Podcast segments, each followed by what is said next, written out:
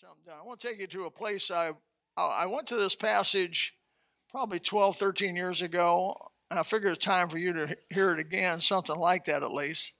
In John chapter 5, verse uh, 1 through 14, I'm going to read them real quickly. John chapter 5. John chapter 5. There's a statement he makes in verse 14 that stunned me.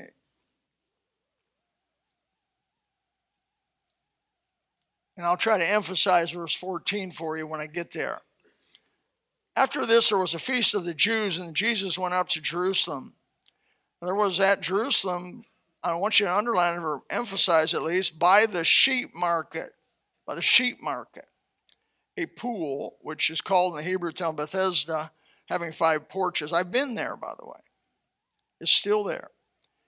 In these lay a great multitude of impotent folk. Notice who was there impotent folk, blind, halt, withered, waiting for the moving of the water. For an angel went down a certain season into the pool and troubled the water. Whosoever then first after the troubling of the water stepped in was made whole, whatsoever disease he had. Well, that made it popular. That's what drove them there. What drove all them people there? Hope. Hope. And a certain man was there which had infirmity. And this again, this is mind boggling. 38 years. 38 years. Wow. When Jesus saw him lie and knew he had been now a long time in this case, he said unto him, Will thou be made whole? What? what a question. And the man answered and said, Sir, I have no man. I didn't give him a direct answer. No, when when water's troubled, put me in the pool while I'm coming down. Another steps down and before me. Jesus said unto him, Rise, take up thy bed and walk. Immediately the man was made whole and took up his bed and walked. And the same day was a Sabbath day. Was a Sabbath. And the Jews, therefore, and they wanted to argue about that, and then verses 10 through 13 there they, were, they didn't care about this man at all. They just cared about the law. The Jews therefore said unto him that was cured, that was cured, it is a Sabbath day, it's not lawful for thee to carry thy bed. My, oh my, oh my. After 38 years. And answered them, He that made me whole, the same said to me, Take up my bed and walk. Then asked they him, What man is it? Is that which said unto thee, Take up thy bed and walk? And he that was healed was not who it was. He didn't know who he was, for Jesus had conveyed himself away, and a multitude being in that place didn't tell him who he was. And there's the, really the text verse we're going to walk around on a little bit. After Jesus findeth him in the temple and saith unto him, Behold, thou art made whole. Sin no more, lest a worse thing come unto thee. Now, I got a question. What could be worse? What in the world could be worse? I bet that got that old boy's attention. He'd been laying there 38 years, and who knows what he'd went through 38 years laying there. Was a little ray of hope, but really hopeless because he had no man to get him down there when the water was troubled once a year or whatever.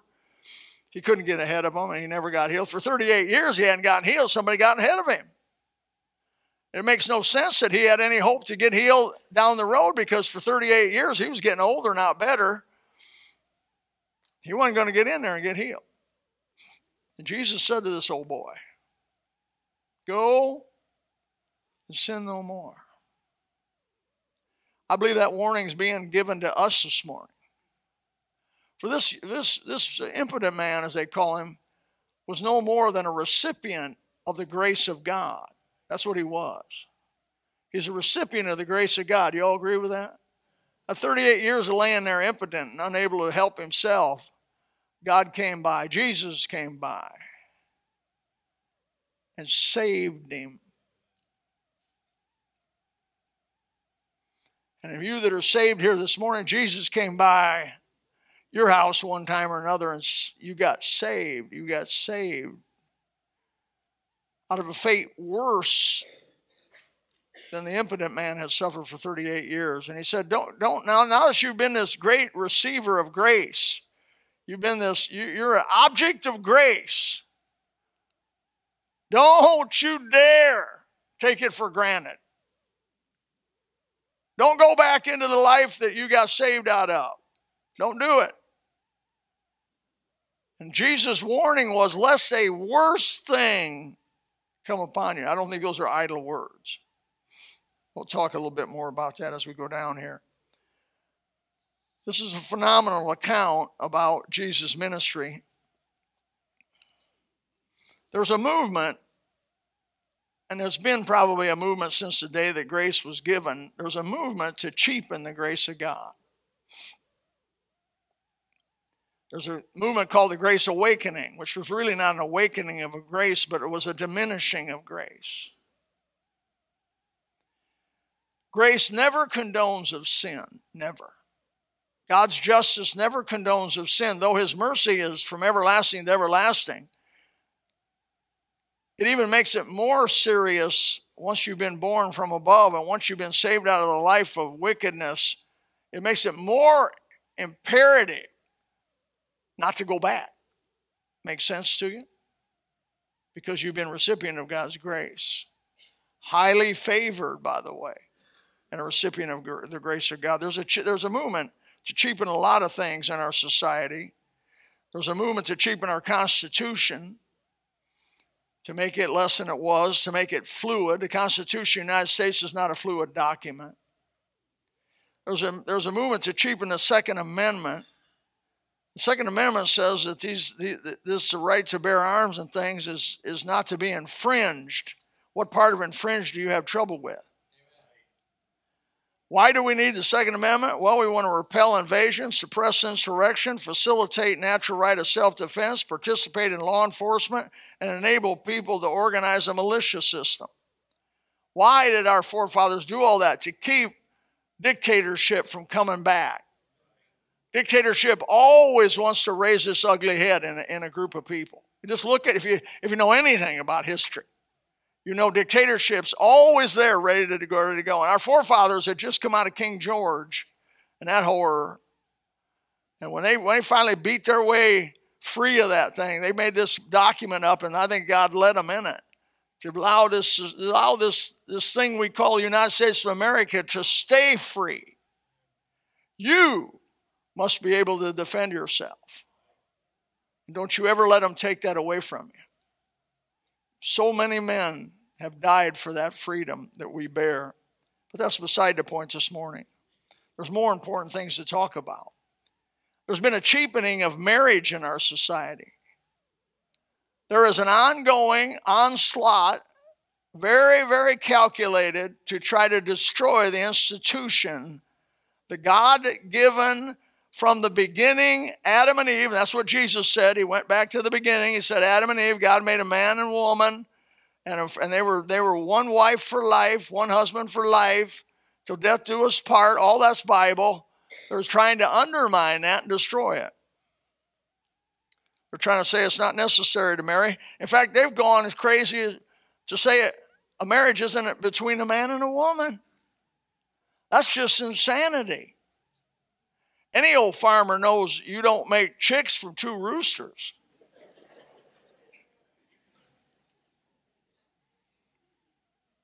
They try to make out, they've tried to destroy the longevity of marriage and say it's not binding. If you don't like somebody, you can divorce and remarry with no problem. The Bible does not agree with that.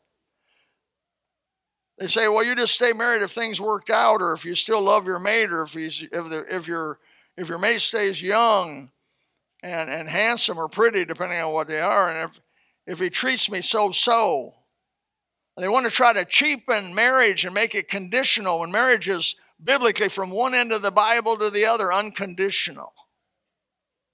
I got married to my woman for better or for worse, and we've had some worse and we've had some better. I tell people I've had at least 45 years of marital bliss. I've been married 51 years.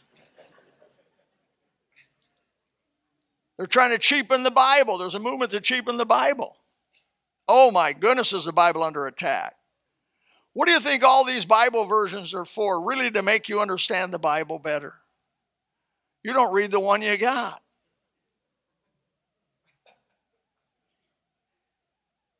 You don't need 235 versions of the New Testament. That's what there are so far in English. The old King James Bible has been good for 400 years and it'll stay good. And you're just as smart as your father or grandfather and great grandparents, who that's the only Bible they really had access to, and they seem to do just fine. The proliferation of versions has been to confuse people. Because now, in a my wife went to a funeral where they had a public reading. And they said, Let's everybody stand. And out of your Bibles, would you read Psalm 23? And she said it sounded like the Tower of Babel. Nobody was reading the same because they all had different versions. And I hope here at the gospel that wouldn't be so. I hope we could. I hope we could stand up and have what they call reading in unison. We could have a reading out of your Bible, Psalm 23, and it'll be, "The Lord is my shepherd; I shall not want. He maketh me lie down in green pastures. He leadeth me beside the still waters. He restores my soul." And on and on. I hope we'd be the same. That means unity. And where there's unity, there's power. Where there's division, there's weakness. Jesus said, "A house divided against itself will fall." Come on. There's been a cheapening of the Bible. They said, rather than translate it word for word, we'll just trans- do what we call dynamic equivalence. Equivalence. That's the translation method of the New International Version, by the way. The people, oh, I love the New International Version. Here's what the New International Version is. You and I go to you and I go to lunch this afternoon. And I say, you know, I don't think you're really able to chew your food. Let me chew your food for you I'll spit it on the plate, then you can have it. That is dynamic equivalence. You with me? How about you let me chew the food directly from God? That's what dynamic equivalence is. I wouldn't give you an NIV to, to put under the jack of my car.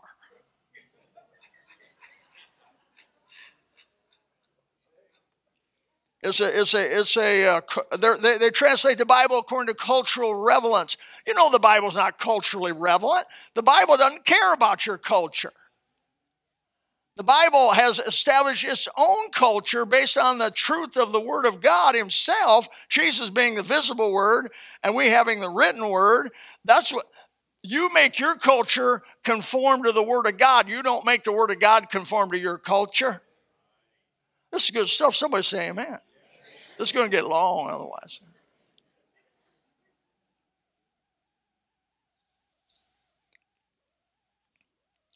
I thought I'd help you out. You had these, these nice people preaching last Sunday, and this, and I'm going to try to. The truth, these are true. Jesus, in his healing of this infirm man at the pool of Bethesda, Bethesda, he made a firm and clear warning to all who would cheapen their forgiveness and cheapen their restoration and cheapen the grace of God that was given to them. Let's go through it. We're just going to go back through it real quick here and point some truth out. Verses 1 through 2, we have the sheep. After there was a feast of the Jews that came to Jerusalem, the Jerusalem and and and now there at Jerusalem, verse 2 it says there was a sheep market, a pool. You ever been to a sheep market? You ever been to an animal? How many here have been to an animal auction? Raise your hand, raise on the farm or whatever animal auction. Many of you, many of you, more than what I've realized. Yeah. If you've ever been to a, around sheep, I, I, have you ever ever been around sheep that got wet? There is something. There's just about no nastier smell known to man than old wet sheep especially if the sheep are in a market in a contained area where they don't have any place to go to the bathroom. So they go where they're at and they walk in it and they lay in it. And the nice white wool turns brownish yellow. And that's what this place was. It was a place of animals. You've been to an auction. They put these they put these animals in little pens, and when an animal gets nervous, you know what they do, or don't you? Do I have to tell you? This was a nasty place, is what I'm trying to get at.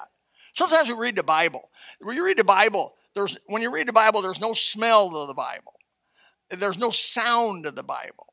And, and you don't feel the wind when you read the Bible. You don't, you don't feel the sun beating on you when you read the Bible. You don't feel the cold air in a situations when you read the Bible. And there's some things you've got to kind of use your imagination a little bit when you read the Bible. This was a sheep market, a cattle market, where these cattle had been coming for years. This was a nasty place. This was a place of, of stink, a place of dung. Uh, it was as low as a human being can go to be at this market. Uh, and, and not only that, this, this poor infirm guy was laying on the ground in this market. And he had been laying on the ground for 38 years. I'm just trying to give you a feel for how serious this was with this old boy.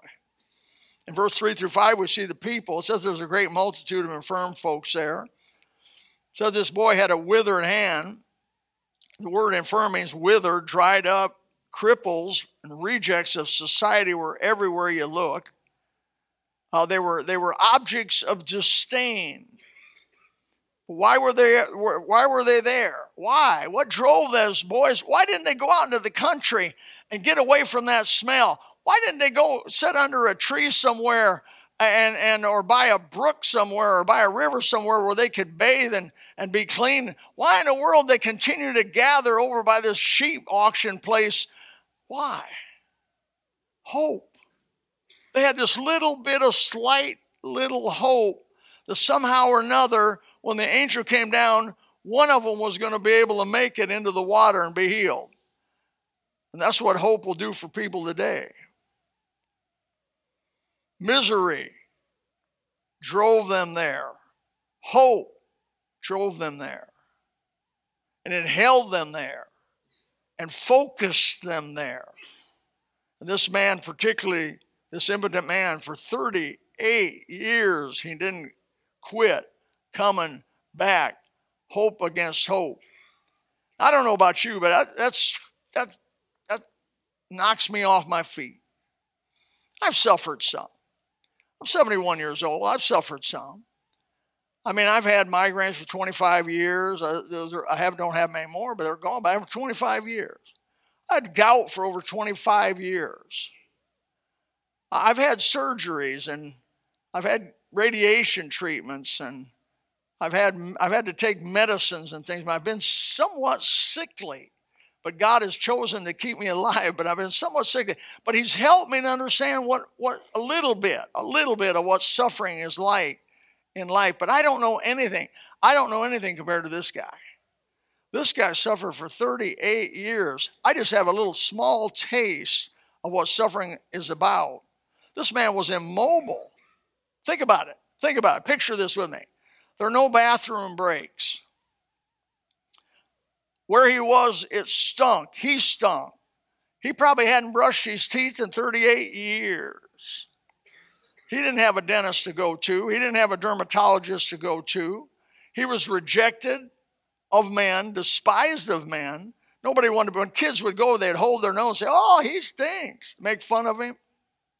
So not only did he suffer physically, but he suffered emotionally. And I don't know about you, but I know emotional suffering is worse than physical suffering in some ways.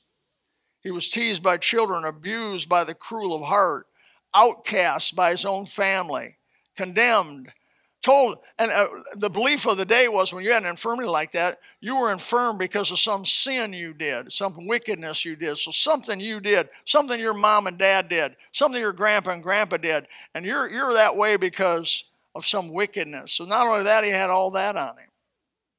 38 years. I don't think we have got a clue to the degree of desperation this young this man was at the degree of despondency was maybe too deep for us to imagine. But one thing that I rejoice this morning is Jesus is into hard cases. Amen? Jesus is into healing and saving hard cases. He'll help them. Verse 6 And When Jesus saw him lie and knew that he had been now a long time in this case, he said unto him, Will thou be made whole? What kind of question is that?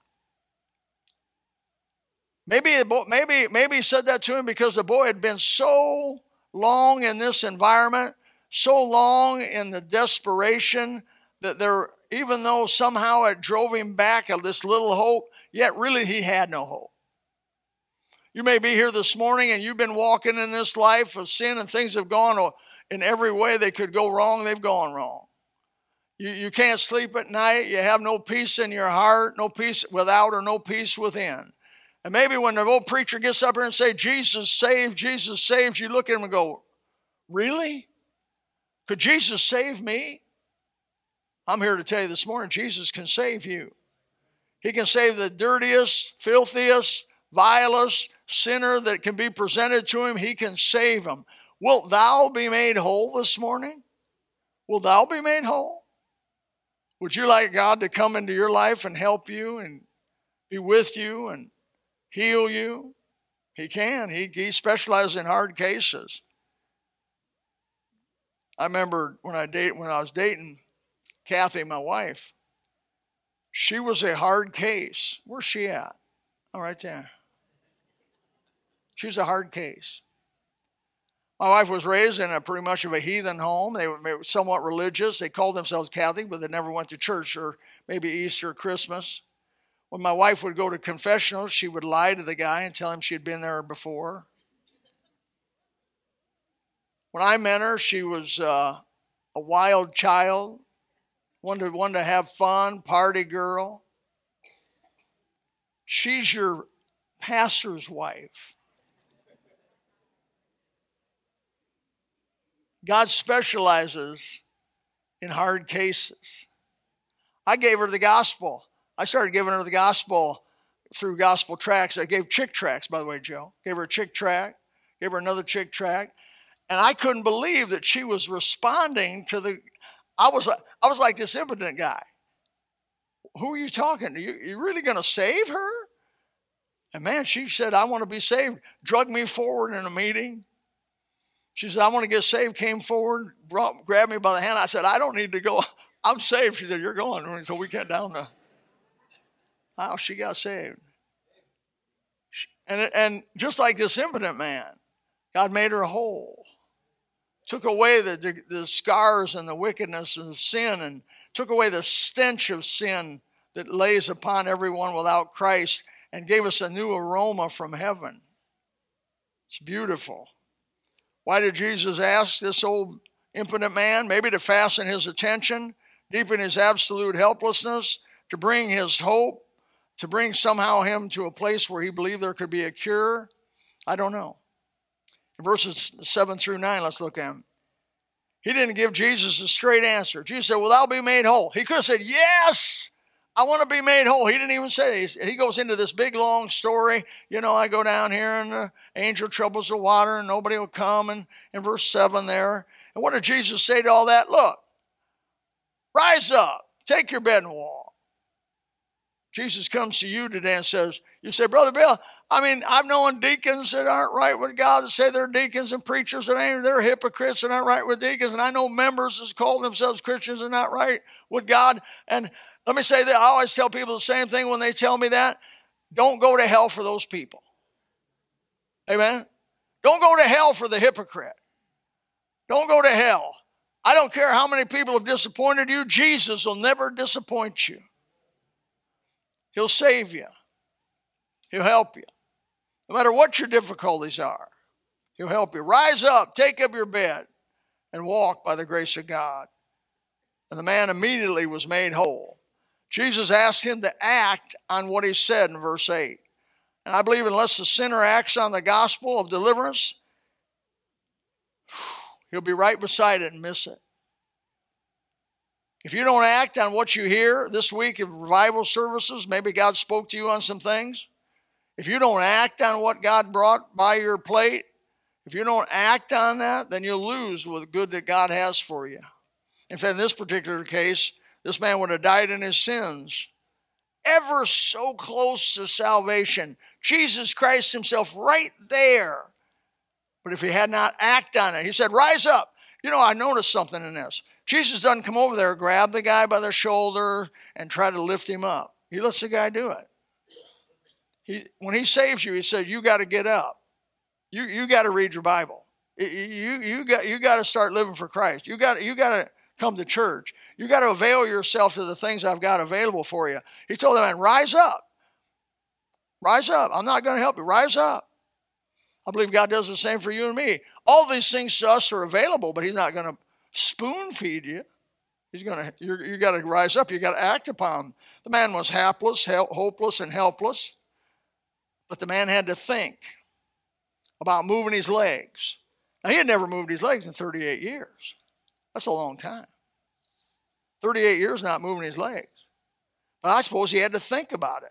Somehow or another, God tied all that nerve together back again. And when he thought about moving his legs, which he thought, maybe thought about many times through those 38 years, this time when he thought about it, they actually moved.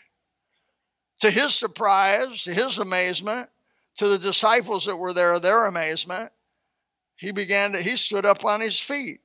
The feet had not been used in 38 years. The muscles had not been used in 38 years. This was huge.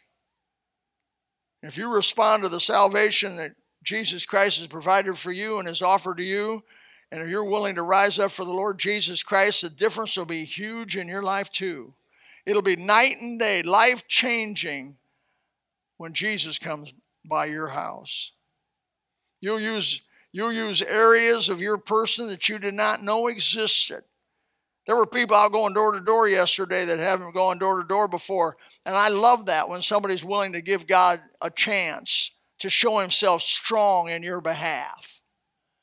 You know what you do when you're willing to do something that you've never done before for Jesus? You're saying, God, you're big enough. You want me to do it, okay? You're big enough to make it happen. I can't talk. I don't know much of the gospel.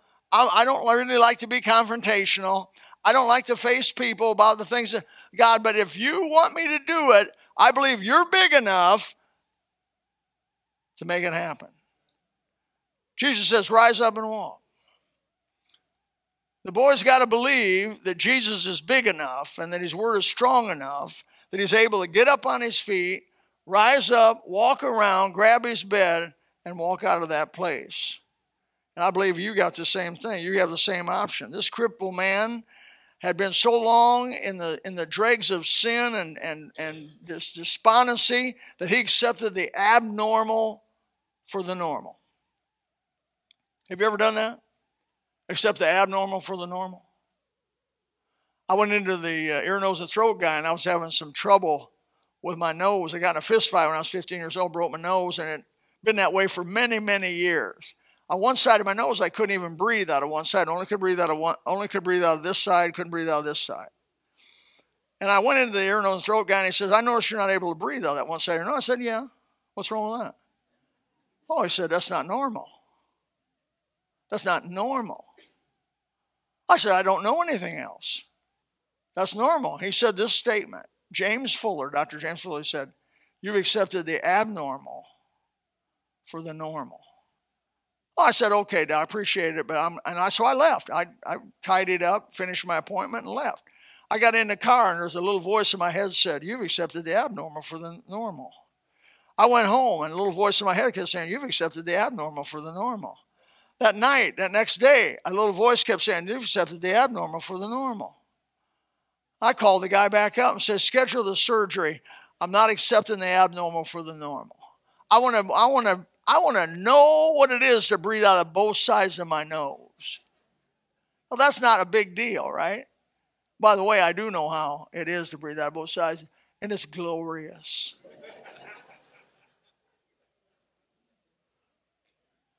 Jesus said to the sinner, He says to the sinner today, even in this room or by the internet, you're, you're, you don't know what normal is. God has normal ready for you to experience, but you got to rise up. You've got to act on what God's running by your house. You got to move on the light that you've been given. What little light you may have been given, move on it. Take action on it like this man did. Jesus found me lying in the cesspool of sin. No man was able to help me out. I couldn't move, writhing in my own failures and troubles, agonizing in my own condition almost, almost hopeless, but almost. Then Jesus passed by.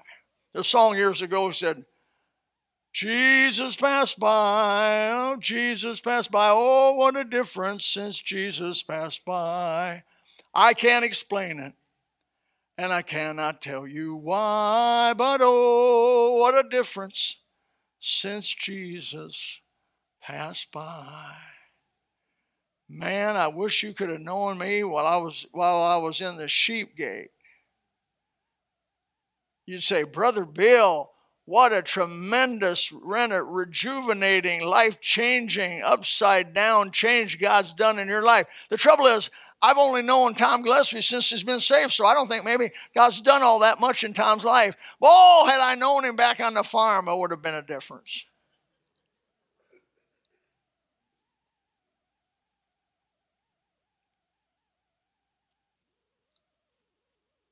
But let's go to our text. That was introduction. I said all that to come to here. verse 14. This grave warning to this newly healed man Behold, thou art made whole. Sin no more, lest the worst thing come unto thee. What can we learn from that? First of all, remember, recipient of God's grace, where you've come from and what's been done for you. Don't you ever forget what's been done from you. For you. Read your biography, it's been called by one preacher. Go back and reread your life story. Go back in your mind the way you were before you got saved and think about how you, the things that you did. I don't like to think about that. David said that my sin is ever before me. Why? So you can keep an attitude of gratitude. If you forget what you've been saved from, you may think that you're some super special, whoo, abovely super privileged person, that you're just better than everybody else. But when you go back and remember what God saved you out of, you're going to be humbled by that and say, hey, I'm unworthy of the least of his favor. And God's come by my house and he's touched me and he's saved me. Read your biography. Go back over and look at it. He tells this old oh, boy, don't go out and do, don't go back into the sin that you've come from. Don't do it. Don't do it. Lest the worst thing come on you. And I say, of course, as I said earlier, what could be worse? I know one thing that must have got that old boy's attention but I think Jesus was warning him about cheapening of the grace that he had received, cheapening of the forgiveness he had received, and going back into the life of sin and basically carelessness or callousness, whichever you like to say. You remember John chapter 8, the adulterous woman? This woman was taken in, in the very act of adultery. A bunch of, of, of men brought her before Jesus, and according to the law of Moses, she should have been stoned. Of course, I always ask about that. Where was the man at? If she was caught in the act, which she was caught in the act, in the act, then there was a man there. And according to the law of Moses, the man and the woman should be stoned. But here, this, this is the degree of hypocrisy that they're bringing this woman before Jesus. The man's not there, they've let him go. And they bring this woman before to be stoned. What did he tell her after that whole thing? I'm not going to go through it, where he forgave her and they all left and nobody stoned her and he didn't condemn her. What did he tell her? Go and sin no more. Now, he didn't add the little caveat, lest the worst thing come upon you, but you could have. There is an impetus for people sometimes think grace is a license to sin. Shall we sin that grace may abound? God forbid. How she withered her dead to sin live any longer in it. That's what the Bible says, Romans chapter 6. You read the book, you read Romans chapter 6, that chapter, and, and the whole chapter talks about us being free from the power of sin. Now, we, when we sin as born again believers, we don't sin because we have to sin. We don't sin like the sinner. He, he sins because like a duck quacks and a duck swims in water and a duck has characteristics. Well, a sinner sins and a sinner does what they do. But when you get born from above and get the Holy Spirit coming in you, now you don't go back and live like that. And if you do go back and live like that, it won't be for long because you'll immediately be convicted of the Holy Spirit of God who's come to reside in your life, and you'll be, eh, and you'll repent and turn away from it. But you won't go back and lay back in the soot and wickedness of sin that you came from. You won't do it if you're born from above. You remember the forgiveness that you've received. You remember the grace that you've received. You remember the mercy that you have received. I, I don't know of a more solemn warning in all of Scripture, except here in John chapter 5, verse 14, to this impotent man in an old nasty sheep market that he heals. He could have given this warning to anybody, but it's not found anywhere else but right here. Go and sin no more, lest the worst thing come upon you. Don't you believe in this, this, this so called grace awakening where grace is a license to sin and you can go do what you want to do. God will just forgive you. Just go back to God and say, Don't do it. Born again believer, you, what you've been saved out of, stay out of. And if you go back, repent and turn and come out of it again. The Bible said the righteous falls seven times and rises up again. No excuse for us. There's no more mercy. If we go back and dwell back in those pig pens, the latter end, the Bible says, is worse than the beginning. Now you figure that out. May the Lord help us today. But the story on this man, as far as we know, he got he got born from above. He got saved, he got cleaned, he got healed, and God gave him a life at the end of his life that he never thought he'd have. And that's what he'll do for you and now for do for me. May the Lord help us.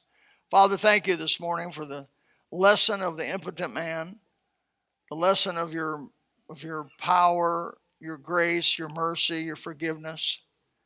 Oh, I don't know how the Holy Spirit would take this this morning and work in the lives of these folks. But may your blessed Spirit move among us. There could be some in here without Christ, their personal Savior. If they died today, they don't know. We don't know where they'd spend eternity. They've been out wandering in the sheepfold of the world. They don't know how to get clean. They don't know how to get their conscience clean. They don't know how to get the memories that they've had in their mind relieved. Come to Jesus the author and finisher of your faith, the one who died on Calvary became your sin for you. Why don't you do that? Ask Jesus to save you today. We'd love to be able to help you. Five people yesterday asked Jesus Christ to save them. We'd love to be able to show you what we showed them, what's called the gospel, the good news, so that you can be saved. We're nothing, God's everything. The Lord Jesus loves you and gave himself for you born again Christian, in your life, the devil's going to come by your house and try to pull you back. Don't you let it happen. You don't you let it happen. Remember this verse. Remember this old impotent man and what Jesus said to him. And resist the devil. The Bible says it this way in James 4 7. Submit yourself to God, resist the devil, he'll flee from you. Help us, O oh God. In Jesus' name. Amen. If you would like to know more about the Lord Jesus Christ, you may contact us at the church website, gospelbaptistchurch.com, or you can go to Facebook and type in Gospel Baptist Church, Bonita Springs, Florida. Also, you could call the church office at 239 947 1285. Thank you, and God bless.